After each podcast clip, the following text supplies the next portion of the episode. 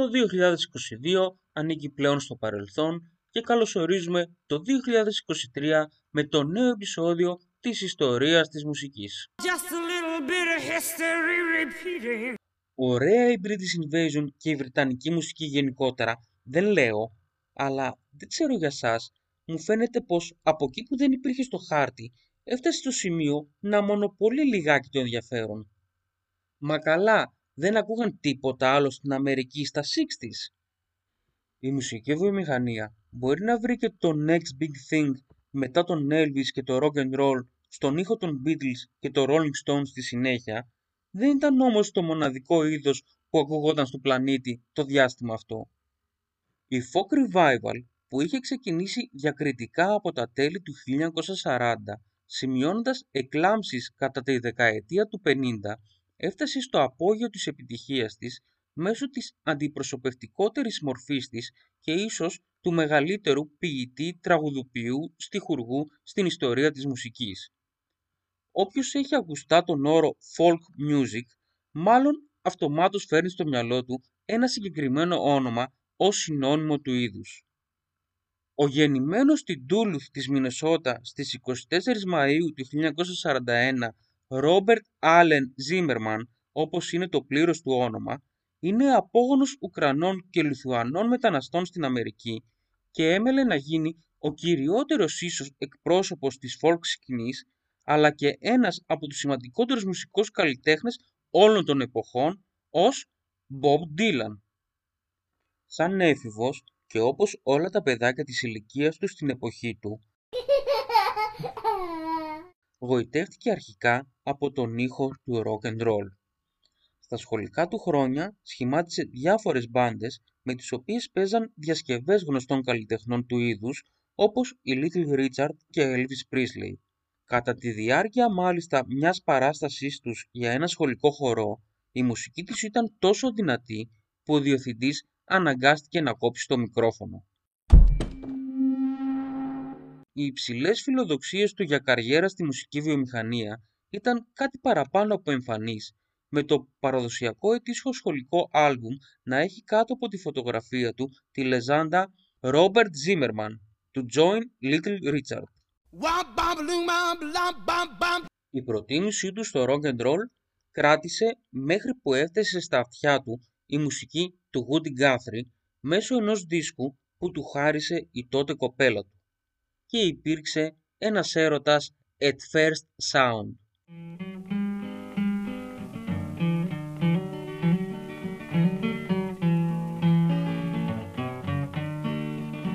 This land is your land and this land is my land from California to the New York Island from the Redwood Forest to the Gulf Stream waters This land was made for you and me. Ο ίδιος περιέγραψε τη στιγμή που πρωτοάγουσε τη μουσική του Woody Guthrie ως μια βαριά άγκυρα που πέφτει στα βαθιά νερά ενός λιμανιού. Μέσα από τη folk ανακάλυψε ότι η μουσική μπορεί να έχει σοβαρό νόημα που να αντανακλά ρεαλιστικότερα τη ζωή και να εκφράζει βαθύτερα συναισθήματα αντί να αποτελεί απλά ένα μέσο διασκέδασης. Μαζί με την αλλαγή του μουσικού του στυλ ήρθε και η αλλαγή ονόματος. Αρχικά σκεφτόταν να υιοθετήσει το επώνυμο Dillon, μέχρι που έπεσε σε κάποια ποίηματα του Dylan Thomas και εγένετο Bob Dylan. Το 1960 παράτησε το κολέγιο αφού περνούσε περισσότερο χρόνο συχνάζοντας στα τριγύρω μουσικά καφέ παρά στις διαλέξεις. Ξεκίνησε να εμφανίζεται σε τοπικό επίπεδο μέχρι το 1961 που πήγε να δοκιμάσει τη τύχη του στη Νέα Υόρκη.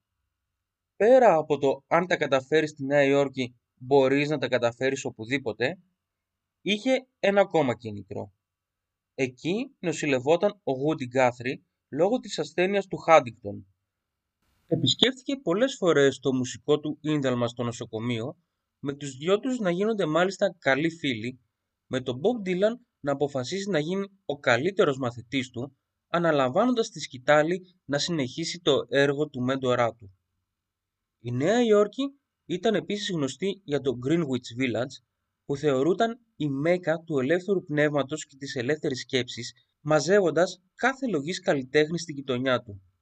Στο επίκεντρο δέσποζε η Washington Square, που αποτελούσε σημείο συνάντησης των τεχνών, ενώ τριγύρω υπήρχαν διάσπαρτα coffee houses που έδιναν το βήμα στους καλλιτέχνες να παρουσιάσουν το έργο τους. Κατά τη διάρκεια των παραστάσεών τους, οι μουσικοί συγκέντρωναν χρήματα μέσω ενός καλαθιού που τριγυρνούσε στο κοινό και ο καθένας έβαζε τον εγγόλό του. Κάτι μου θυμίζει αυτό. Γι' αυτό τον λόγο τα μαγαζιά αυτά ήταν γνωστά και ως basket shops με τους καλλιτέχνες συνήθως να κάνουν ένα tour από μαγαζί σε μαγαζί προσπαθώντας να βγάλουν το μεροκάματο ή καλύτερα το νυχτοκάματο. Όπως μάλλον σωστά θα μαντέψατε, ένας από αυτούς ήταν και ο Bob Dylan που έχοντας διαβατήριο τη σχέση του με το Woody Guthrie που του άνοιγε ευκολότερα πόρτες, άρχισε να εμφανίζεται στα μπάσκετ shops της περιοχής και να χτίζει σταδιακά την αυτοπεποίθησή του μέχρι που ζήτησε οντισιόν από το γνωστότερο. Εκεί έγινε ό,τι έχει αποδείξει η ιστορία. Έφαγε πόρτα. Με τον ιδιοκτήτη να μην εντυπωσιάζεται από το ταλέντο του, θεωρώντας πως πρόκειται για έναν ακόμα μιμητή του Woody Guthrie που δεν είχε να επιδείξει κάτι το διαφορετικό. Όπως όμως κάνουν οι πραγματικά μεγάλοι καλλιτέχνες, δεν απογοητεύτηκε από την απόρριψη και συνέχισε να κυνηγάει το όνειρό του. Έγινε στενός κορσές στο Ρόμπερτ Σέλτον που είχε στείλει για την folk σκηνή στους New York Times πιέζοντάς τον να παραβρεθεί σε κάποια παράστασή του. Αφού είδε και απόειδε ότι δεν θα τον ξεφορτωθεί, ο Σέλτον πήγε πράγματι να τον ακούσει και στις 29 Σεπτεμβρίου του 1961 δημοσίευσε ένα διθυραμβικό άρθρο που καθιέρωσε τον Bob Dylan ως έναν καλλιτέχνη που αξίζει την προσοχή του κοινού. Ο Τζον Χάμοντ στη συνέχεια δεν έχασε την ευκαιρία και τον υπέγραψε για λογαριασμό της Columbia Records με το ομώνυμο debut album του Bob Dylan να κυκλοφορεί στις 19 Μαρτίου του 1962. Όπως επίσης έχει δείξει η ως τότε ιστορία, η πρώτη του κυκλοφορία αποτελούνταν κυρίως από διασκευές γνωστών κομματιών που στην περίπτωση του Dylan αφορούσαν τη folk σκηνή. Μαζί με τα ήδη γνωστά τραγούδια υπήρχαν όμως και δύο αυθεντικές δημιουργίες του νέου φιλόδοξου καλλιτέχνη που δεν ξέχασε το ίνταλμά του αφιερώνοντας το A Song του Woody ως ένα φόρο τιμής στο Woody Guthrie.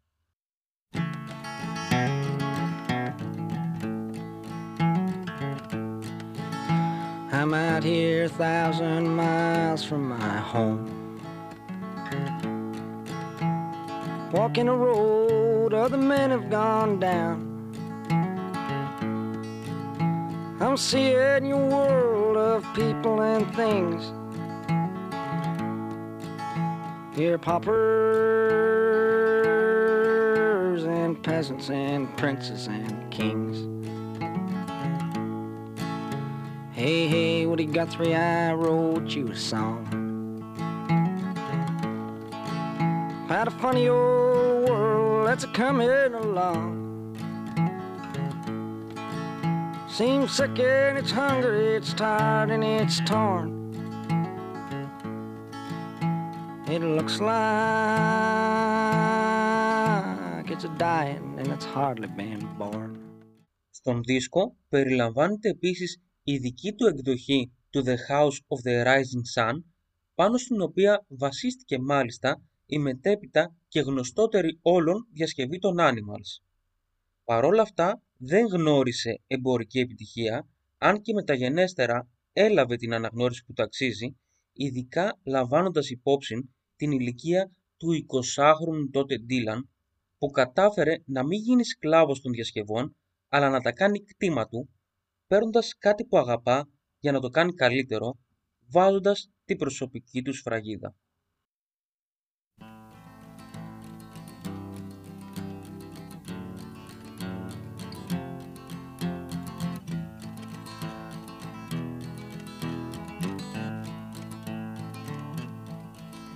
There is a house down in New Orleans they call the rising sun. And it's been the ruin of many poor girls and me. Oh, God, I'm a one.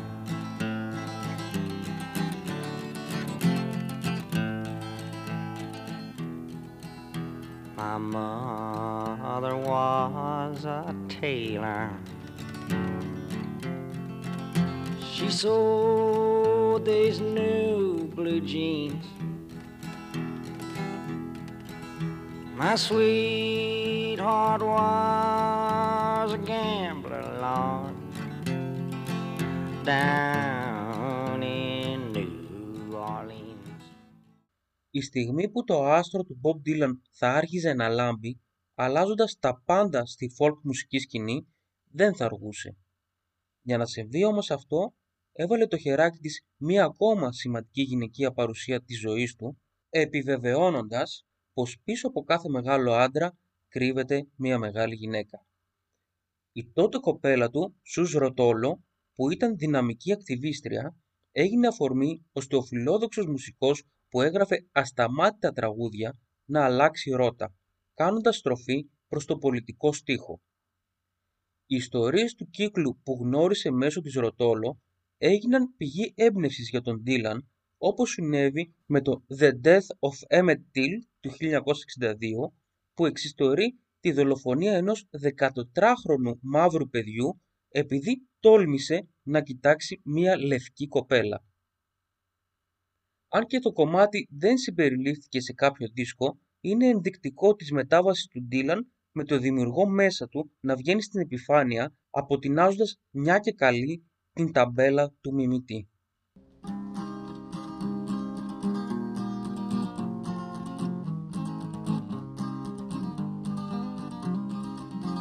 Twas down in Mississippi not so long ago when a young boy from Chicago town walked in a southern door.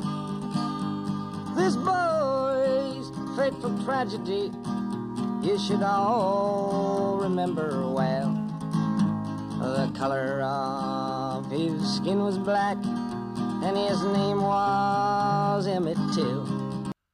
Η Σουζ Ροτόλο, πέρα από ανησυχίες για έναν καλύτερο κόσμο, είχε επίσης και μία αδερφή που δούλευε για τον Άλαν Λόμαξ, ο οποίος είχε οργώσει κάθε γωνιά της Αμερικής σε μία προσπάθεια να ηχογραφήσει και να χαρτογραφήσει την παραδοσιακή μουσική της χώρας.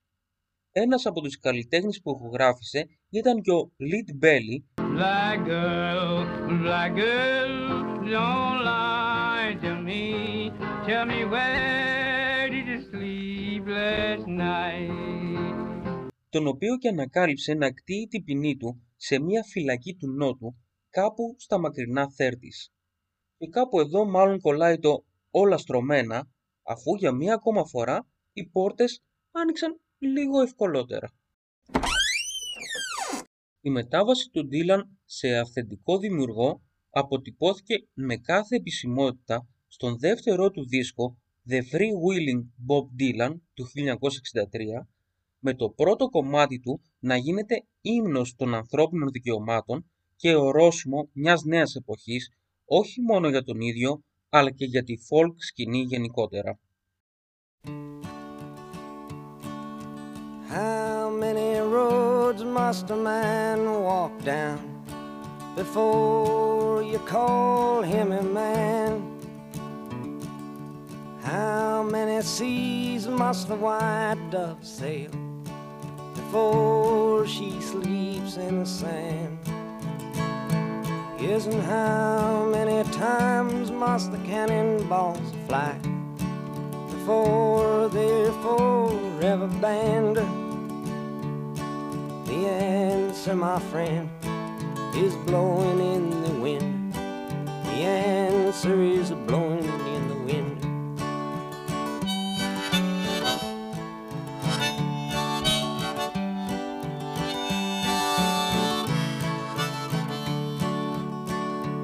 Yes, and how many years can a mountain exist before it is washed to the sea?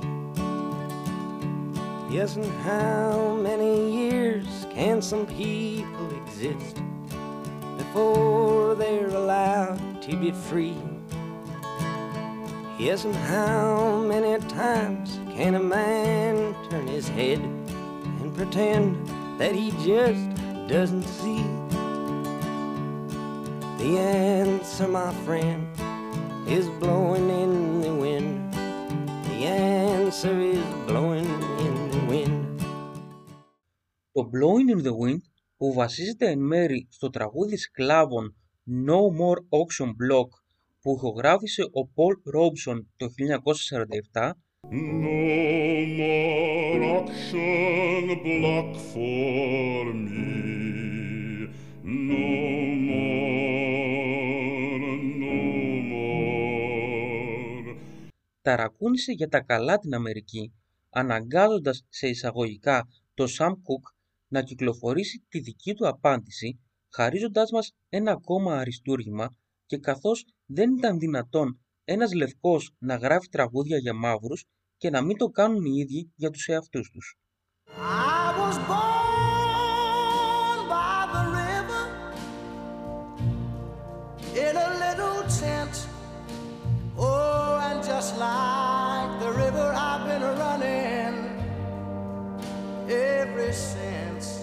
It's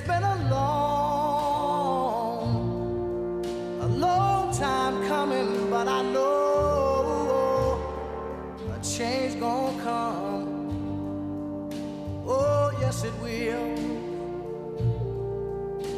It's been too hard living, but I'm afraid to die. 'Cause I don't know what's up there beyond the sky.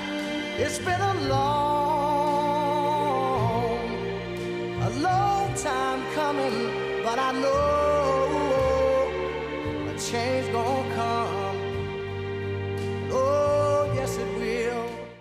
Μετά το ρομαντικό Girl from the North Country, το Masters of War στη συνέχεια τα βάζει με το κατεστημένο σε πιο επιθετικό τόνο. Με στίχους που ούτε ο Woody Guthrie δεν τόλμησε να πει, ο Ντίλαν εύχεται στους υπεύθυνους του πολέμου να πεθάνουν με τον ίδιο να στέκεται πάνω από τον τάφο τους μέχρι να σιγουρευτεί ότι θα είναι νεκροί. Να αγιάσει το στόμα σου ρε αδερφέ. Let me ask you one question. Is your money that good? Or will it buy you forgiveness? Do you think that it could?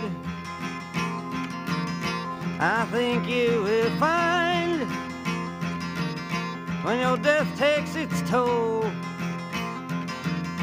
All the money you made will never buy back your soul.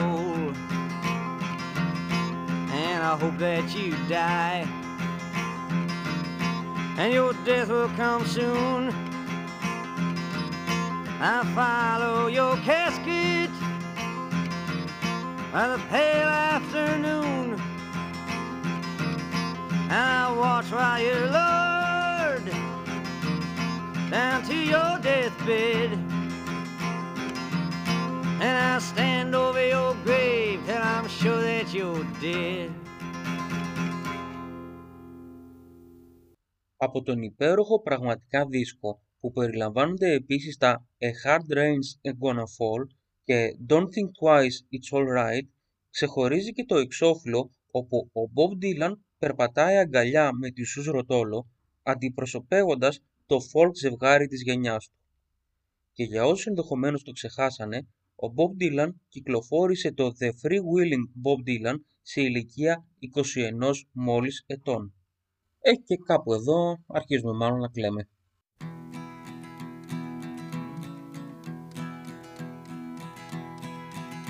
Oh, where have you been, my blue-eyed son? And where have you been, my darling young one? I've stumbled on the side of twelve misty mountains. I've walked and I crawled on six crooked highways. I've stepped in the middle of seven sad forests. I've been out in front of a dozen dead oceans. I've been 10,000 miles in the mouth of a graveyard. And it's a hard, it's a hard, it's a hard, it's a hard, it's a hard rain. You're gonna fall. Πραγματικά στεναχωριέμαι που πρέπει να κόψω αυτά τα κομμάτια, αλλά δεν γίνεται και διαφορετικά για να τελειώσει και κάποια στιγμή το επεισόδιο. Στα τέλη του 1962 και λίγο πριν την ολοκλήρωση του δίσκου, ταξίδεψε στο Λονδίνο για να εμφανιστεί στο Madhouse on Castle Street της αγγλικής τηλεόρασης, όπου και τραγούδισε για πρώτη φορά επίσημα το Blowing in the Wind. Η παρουσία του στη Βρετανική πρωτεύουσα του έδωσε την ευκαιρία να έρθει σε άμεση επαφή με την τοπική μουσική σκηνή που τον επηρέασε σε μεγάλο βαθμό στη συνέχεια. Λίγο μετά την κυκλοφορία του, το Blowing in the Wind διασκευάστηκε από τους Peter Paul and Mary που ήταν ήδη καταξιωμένοι ως ένα από τα σημαντικότερα folk συγκροτήματα της εποχής, καταφέροντας να κάνουν το κομμάτι γνωστό σε όλο τον κόσμο. Η δική τους εκδοχή έφτασε στο νούμερο 2 των mainstream charts και έγινε διεθνής επιτυχία, με το Blowing in the Wind να γίνεται και γερμανική διασκευή από τη Malin Dietrich με ένα τίτλο που δυστυχώς τα γερμανικά μου δεν είναι αρκετά καλά για να τον πω. Αλλά με ένα γκουγκλάρισμα πιστεύω θα το βρείτε.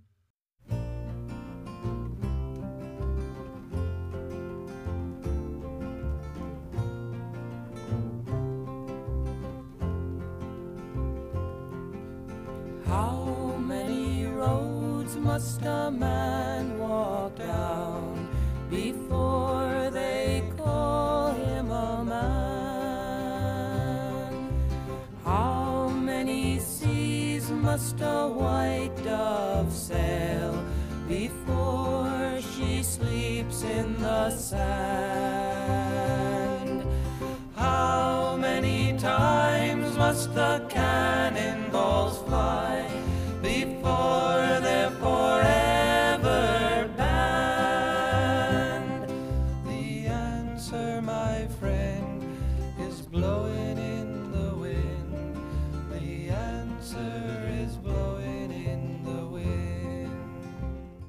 Μία ακόμα γυναίκα έπαιξε στη συνέχεια σημαντικό ρόλο στην εξέλιξη του Dylan, δείχνοντας ότι οι δυναμικές γυναίκες που κρύβονται πίσω από κάθε μεγάλο άντρα μπορεί να είναι περισσότερες από μία.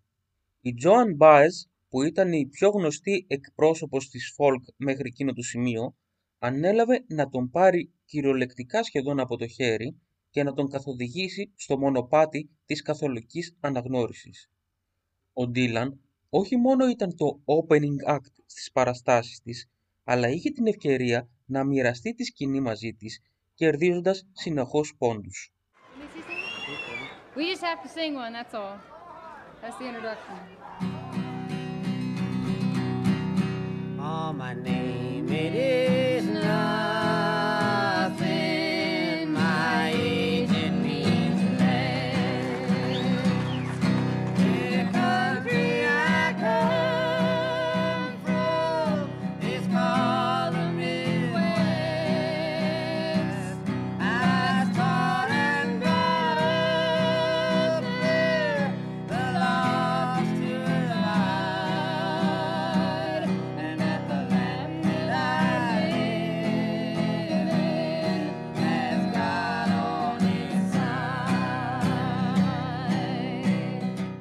Παρότι η σχέση τους εξελίχθηκε και εκτός σκηνής, δεν είχε και την καλύτερη κατάληξη, με το κάπως πικρό Diamonds and Rush του 1975 να δίνει τη δική του εκδοχή των πραγμάτων. Well, I'll be damned. Here comes your ghost again. But that's not unusual. It's just that the moon is full happened to call. And here I sit, and on the telephone, hearing a voice I'd known a couple of light years ago, heading straight for a fall.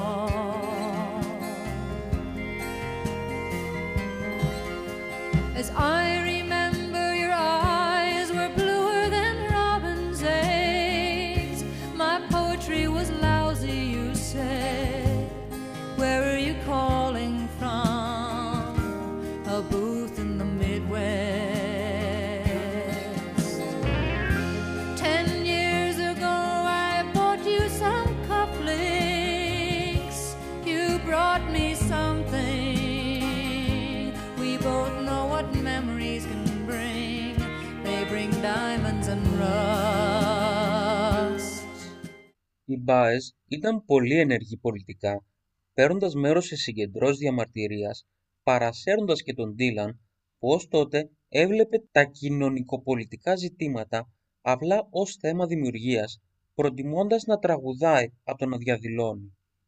Οι δυο τους εμφανίστηκαν ως ντουέτο και στην ιστορική μεγάλη πορεία στην Ουάσιγκτον στις 29 Αυγούστου του 1963, όπου πάνω από 250.000 κόσμου διαδήλωσαν υπέρ των δικαιωμάτων των μαύρων και του τέλους του διαχωρισμού με τους λευκούς.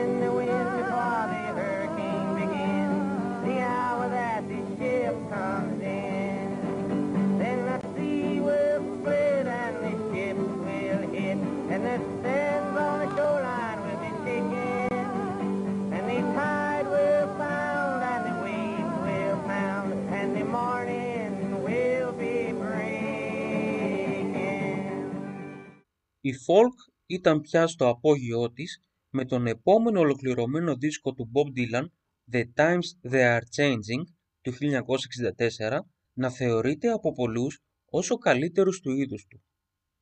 Πέρα από το ομώνυμο κομμάτι, ξεχωρίζει το Only a Pawn in Their Game, όπου ο Dylan παρουσιάζει μια διαφορετική προσέγγιση του απλού καθημερινού θήτη, βάζοντάς τον στην ίδια πρόταση με το θύμα, ως πιόνι στο παιχνίδι των μεγάλων. The South politician preaches to the poor white man. You got more than the blacks, don't complain.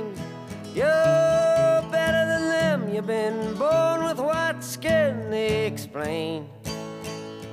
And the Negro's name is used, it is plain, for the politician's gain as he rises to fame, and the poor white remains on the caboose of the train.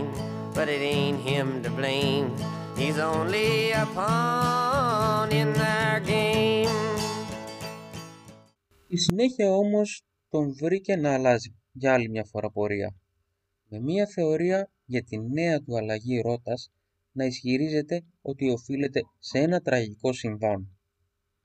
Η δολοφονία του Κένεντι στις 22 Νοεμβρίου του 1963 ενδεχομένως να έβαλε τον Ντίλαν σε σκέψεις για τη σωματική του ακαιρεότητα αφού αν ήταν ικανοί να πυροβολήσουν τον πρόεδρο της Αμερικής μέρα μεσημέρι τι θα μπορούσαν να κάνουν στον καλλιτέχνη που θεωρούταν η φωνή της γενιάς του και τα έβαζε με όλο το σύστημα; Δεν ξέρω για σας, αλλά ε, εμένα αυτή η θεωρία δεν μου ακούγεται και τόσο παράλογη. In Dallas, Texas, this morning, President Kennedy and Governor Connolly of Texas shot as their motorcade proceeded from Dallas Airport to downtown Dallas, where the president was scheduled to make a speech. The assassin per- perhaps succeeded, word is that he did, in killing President Kennedy. Η δισκογραφική του συνέχεια Another Side of Bob Dylan του 1964 που ηχογραφήθηκε σε μία μόλις νύχτα φρόντισε κάπως γρήγορα και τσαπατσούλικα να τον αποστασιοποιήσει από την πολιτική με το «It turned me babe» με το οποίο κλείνει ο δίσκος να δηλώνει αρκετά ξεκάθαρα ότι δεν είναι αυτός που θα σηκώσει το λάβαρο της Επανάστασης. Μεγάλο μέρος του δίσκου το έγραψε μάλιστα κάπου στη Βουλιαγμένη, όπου βρέθηκε κάπως τυχαία μετά από μια περιοδία στη Μεγάλη Βρετανία και χωρίς να ξέρει καν πού θα μείνει.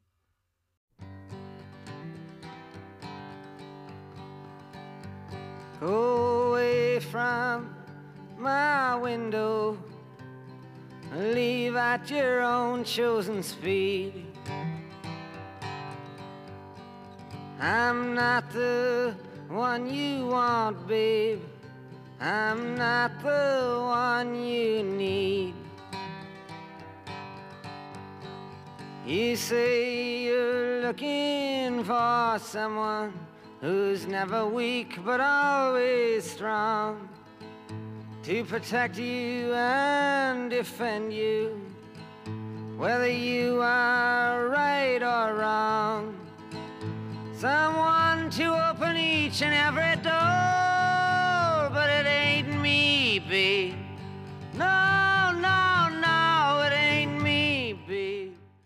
Ο δίσκος αποτέλεσε εμπορική αποτυχία με τους θαυμαστές του να απογοητεύονται που η folk μουσική δεν είχε πλέον πολιτικό χαρακτήρα και τους κριτικούς να αναρωτιούνται αν ήρθε το τέλος του άστρου του. Η έλευση της British Invasion έγινε αφορμή για μια εξ ολοκλήρου αλλαγή ύφους με τον Dylan να ακολουθεί αυτή τη φορά τη στάση των καιρών πιάνοντας την ηλεκτρική κιθάρα που μέχρι τότε αγνοούσε. Η αλλαγή επισημοποιήθηκε στο Bring It All Home του 1965, όπου το πρώτο μισό του δίσκου περιλαμβάνει κομμάτια με ηλεκτρική μόνο κιθάρα, ενώ η δεύτερη πλευρά είναι ακουστική, κρατώντας μία επαφή με το πρόσφατο παρελθόν, καταστώντας όμως ξεκάθαρο ότι ο νέος ήχος είναι πλέον προτεραιότητα. Το Maggie's Farm μάλιστα φρόντισε για μία ακόμα φορά να δώσει μεταμουσική στο μήνυμα της νέας εποχής για όποιον ενδεχομένως δεν κατάλαβε δηλαδή.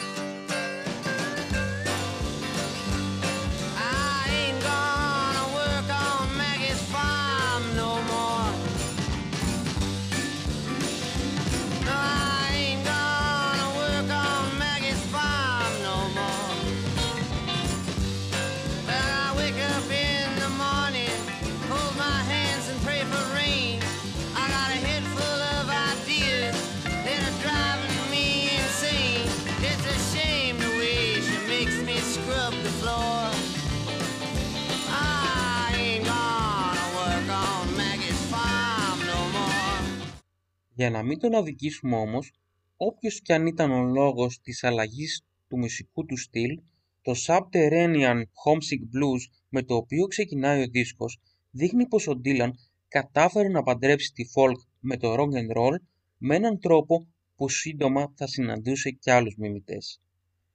Το κομμάτι συνοδεύτηκε επίσης από ένα πρωτότυπο για την εποχή βίντεο κλιπ που εμπνεύστηκε ο ίδιος ο Dylan και στο οποίο κρατάει χαρτιά με τους στίχους του τραγουδιού και τα οποία σταδιακά εμφανίζει καθώς προχωράει το τραγούδι. Κάτι από Love Actually δηλαδή.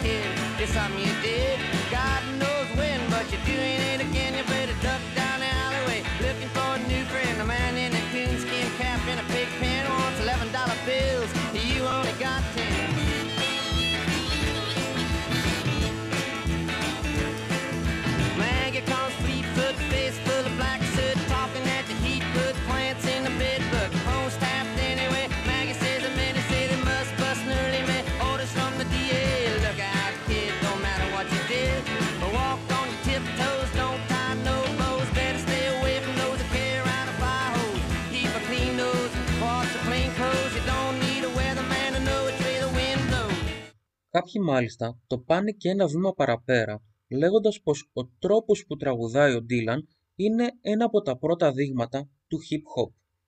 Ένα από τα ακουστικά κομμάτια του δίσκου ήταν το Mr. Tambourine Man.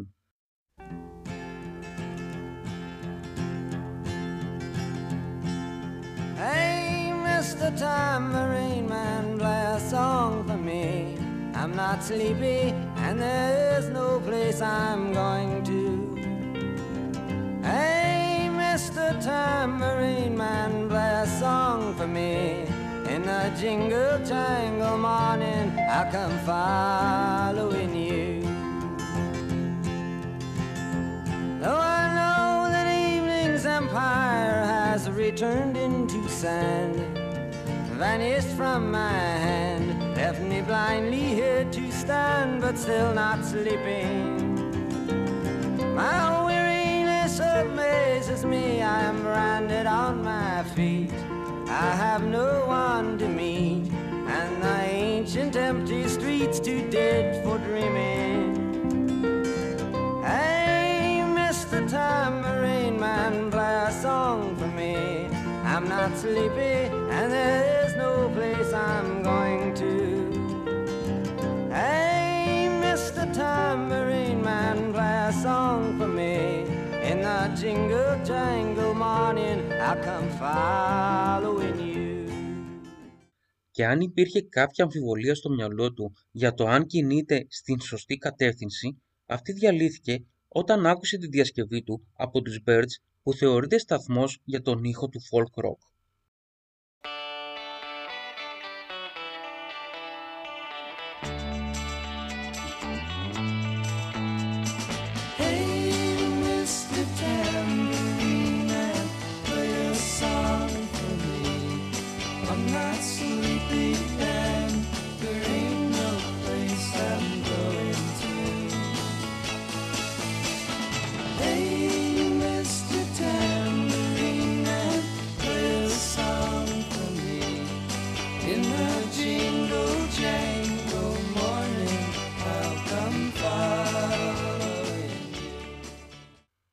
Η στροφή του όμως στον ηλεκτρικό ήχο χαρακτηρίστηκε ως προδοσία στους κύκλους της folk που τον κατηγορούσαν ότι ξεπουλήθηκε στον βωμό της εμπορικής επιτυχίας. Αποκορύφωμα ήταν η εμφάνισή του το 1965 στο φεστιβάλ του Newport που έμεινε στην ιστορία με διαφορετικό αυτή τη φορά τρόπο. Ο ίδιος βέβαια δεν προσπάθησε καθόλου να κρατήσει τα προσχήματα παίζοντας τη δεύτερη μέρα των εμφανίσεών του στο απόλυτο φεστιβάλ της folk αποκλειστικά με ηλεκτρική κιθάρα και το πλήθος να τον αποδοκιμάζει έντονα.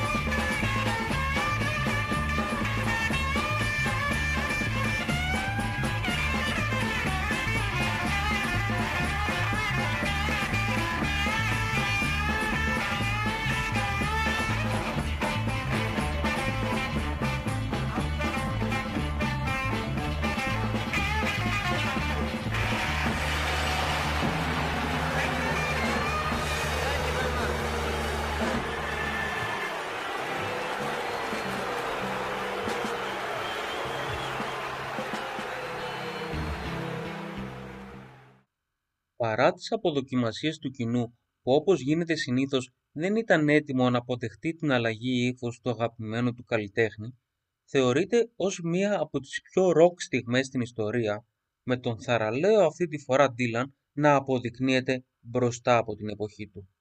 Εντάξει, δεν είναι ότι θα τον σκότωνε και κανένας, φαντάζομαι. Προδότης ή όχι, ο Dylan απολάμβανε πλέον τις δάφνες ενός celebrity, θυμίζοντας περισσότερο pop star παρά τη φωνή της γενιάς του που κάποτε μιλούσε για τις αδικίες της ζωής. Όπως άλλωστε είπε μια σοφή ψυχή, καλύτερα να κλαις μέσα σε μια Rolls Royce παρά να είσαι χαρούμενος πάνω σε ένα ποδήλατο. Το έκτο του στούντιο άλμπουμ Highway 61 Revisited του 1965 περιλαμβάνει μόνο ένα αυτή τη φορά ακουστικό κομμάτι, την 11λεπτη μπαλάντα Desolation Row, με το οποίο κλείνει ο δίσκος, έτσι για το ξεκάρφωμα. Από τα υπόλοιπα τραγούδια ξεχωρίζει το Like a Rolling Stone, το οποίο το περιοδικό Rolling Stone κατατάσσει ως το καλύτερο όλων των εποχών. Εντάξει παιδιά, κάπως λιγότερο εμφανές μπορούμε να το κάνουμε.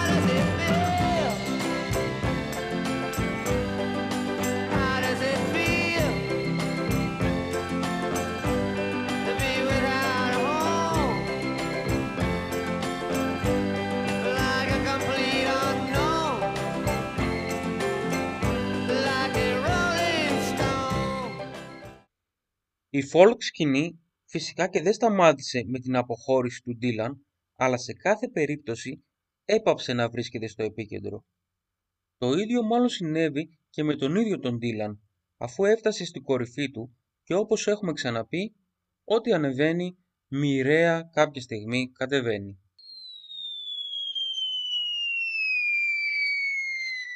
Παρ' όλα αυτά, συνέχισε να διατηρείται αναπεριόδου στην επικαιρότητα, δίνοντας δείγματα του αστήρευτου ταλέντου του. Στα highlights της μετέπειτα διαδρομής του περιλαμβάνεται το All Along the Watchtower του 1967 που διασκευάστηκε από τον Jimi Hendrix το 1968 ενώ αποτέλεσε και σημείο κλειδί στο επικό κλείσιμο της τρίτης σεζόν του Battlestar Galactica του 2004 που ακόμα πραγματικά ανατριχιάζω όταν το βλέπω.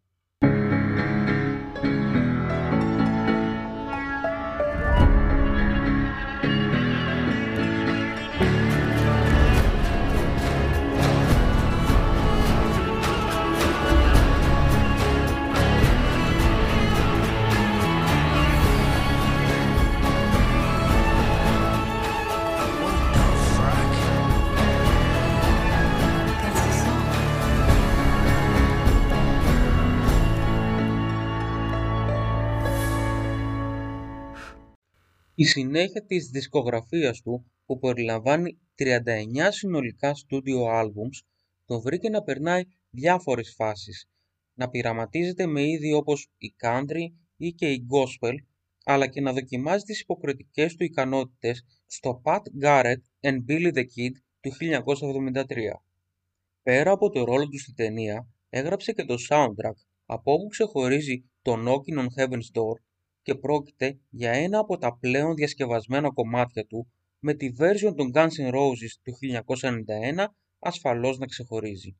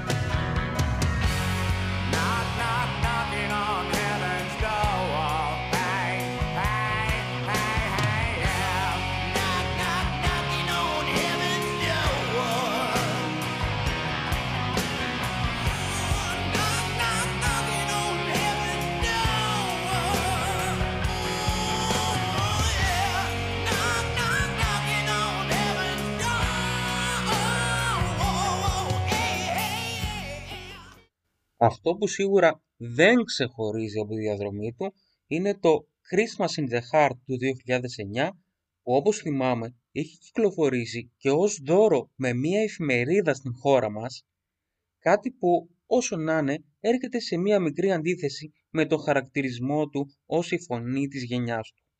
Αλλά μιας και είμαστε, ήμασταν σε περίοδο Χριστουγέννων, ας είμαστε και λίγο στο πνεύμα της εποχής, έτσι για αλλαγή.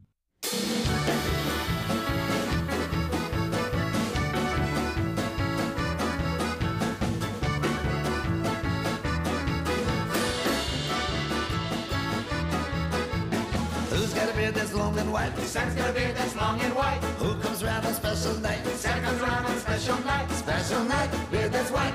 Must be Santa, must be Santa, must be Santa, Santa Claus. Who wears boots and suit of red? Santa wears boots and suit of red. Who wears a long cap on his head? Santa wears a long cap on his head. Cap on head, suit that's red. Special night, beard that's white.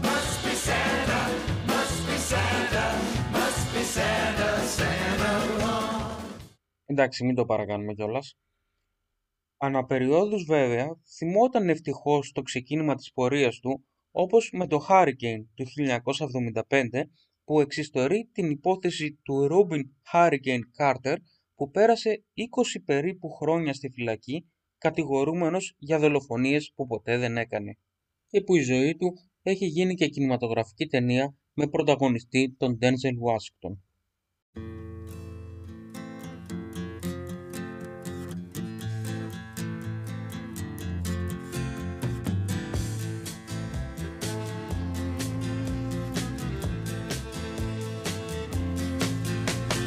Pistol shots ring out in a barroom night. Enter Betty Valentine from the upper hall. She sees a bartender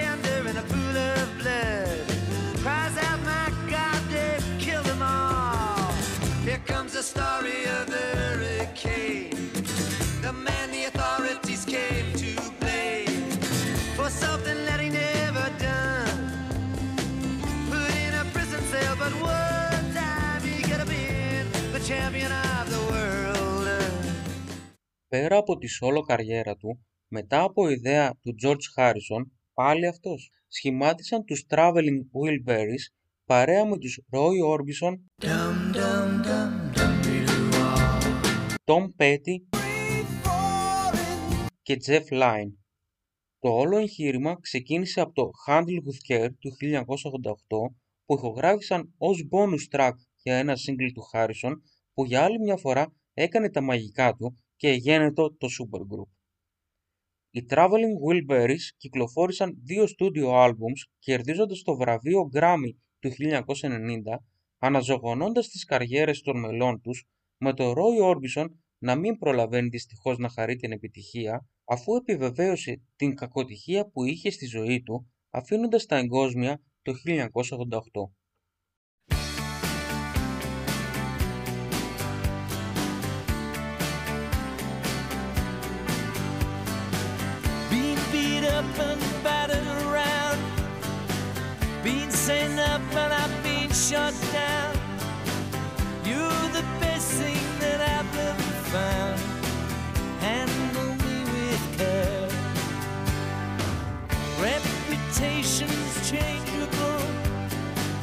Situations tolerable.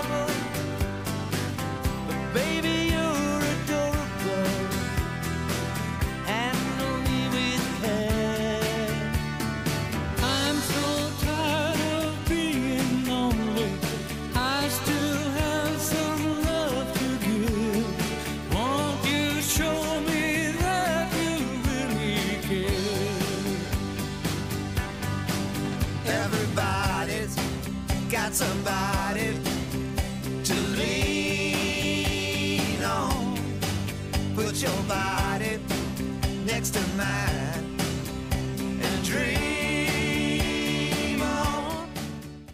Πέρα από τα 10 βραβεία Grammy που έχει κερδίσει, το 2001 του απονομήθηκε το Όσκαρ αλλά και η Χρυσή Σφαίρα για το Things Have Changed που περιλαμβάνεται στο soundtrack του Wonder Boys.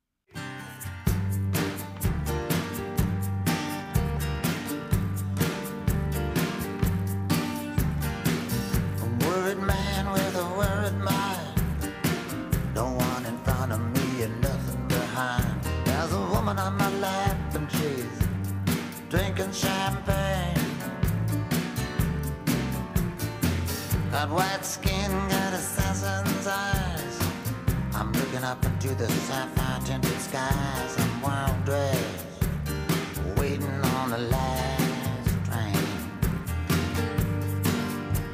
Standing on the gallows with my head in the news.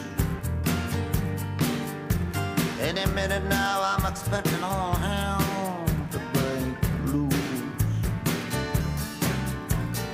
People are crazy I'm out of range. I used to care, but things have changed. Η ομιλία του δε για τις Χρυσές Σφαίρες είναι από αυτές που μένουν σίγουρα στην ιστορία. Wow.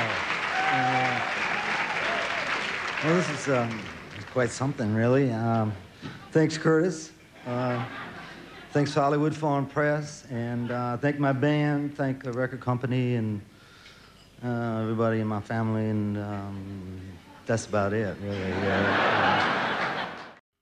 Ο Bob Dylan συνεχίζει να είναι alive and kicking μέχρι και σήμερα με το Never Ending Tour να συνεχίζεται ασταμάτητα τιμώντας το όνομά του και το Rough and Rowdy Ways του 2020 να αποτελεί την πιο πρόσφατη δισκογραφική του κυκλοφορία.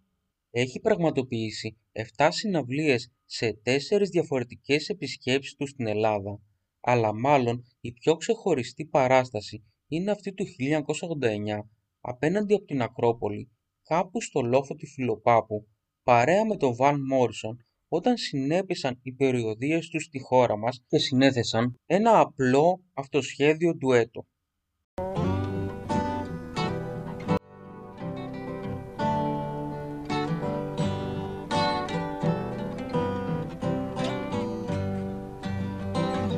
I can hear her heartbeat from a thousand miles. And her heaven open every time she smiles. And when I come to her, that's where I belong. And I run into her like a river song.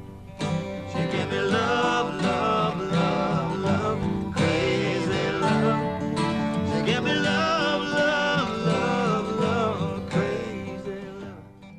Πέρα από τα κλασικά στανταράκια για καλλιτέχνες του επίπεδου του Rock and Roll Hall of Fame, Nashville Songwriters Hall of Fame, Songwriters Hall of Fame και Presidential Medal of Freedom, είναι ο μοναδικός μουσικός στην ιστορία που του έχει απονεμηθεί το βραβείο Νόμπελ Λογοτεχνίας επειδή δημιούργησε νέες ποιητικές εκφράσεις μέσα στη μεγάλη αμερικανική παράδοση τραγουδιού.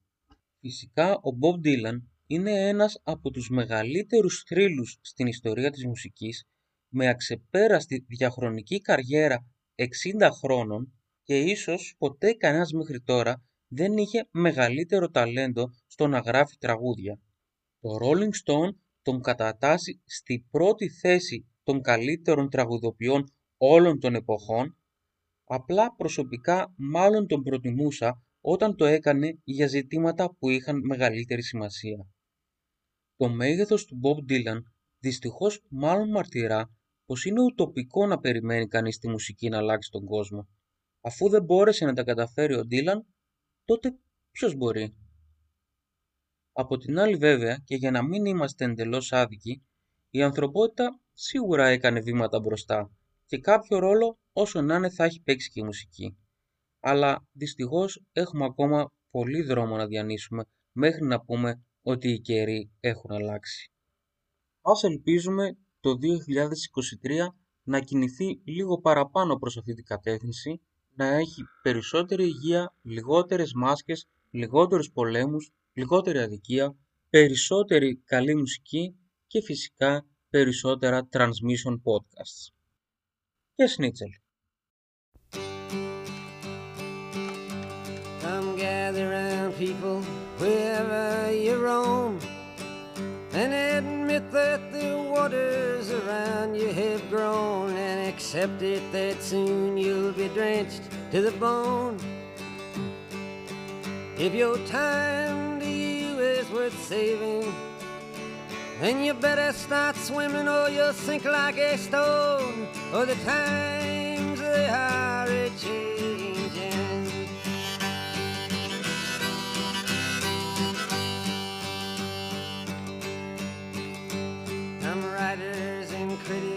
prophesize with your pen. And keep your eyes wide, the chance won't come again. And don't speak too soon, for the wheel's still in spin. And there's no telling who that it's naming. Was the loser now will be later to win. For the times they are a changing.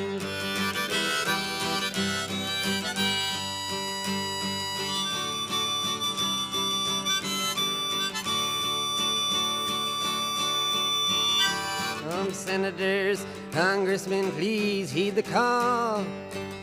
Don't stand in the doorway, don't lock up the hall, for he that gets hurt will be he who has stalled. The battle outside raging will soon shake your windows and rattle your walls, for the times they are a changing.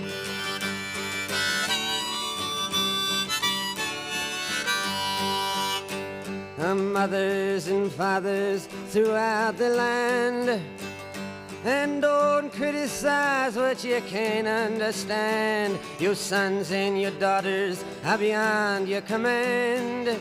Your old road is rapidly aging.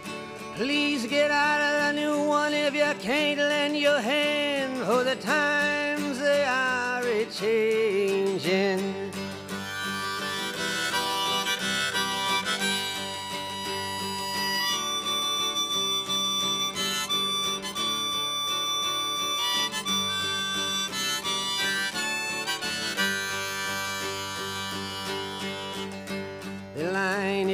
Drawn, the curse it is cast. The slow one now will later be fast, as the present now will later be past.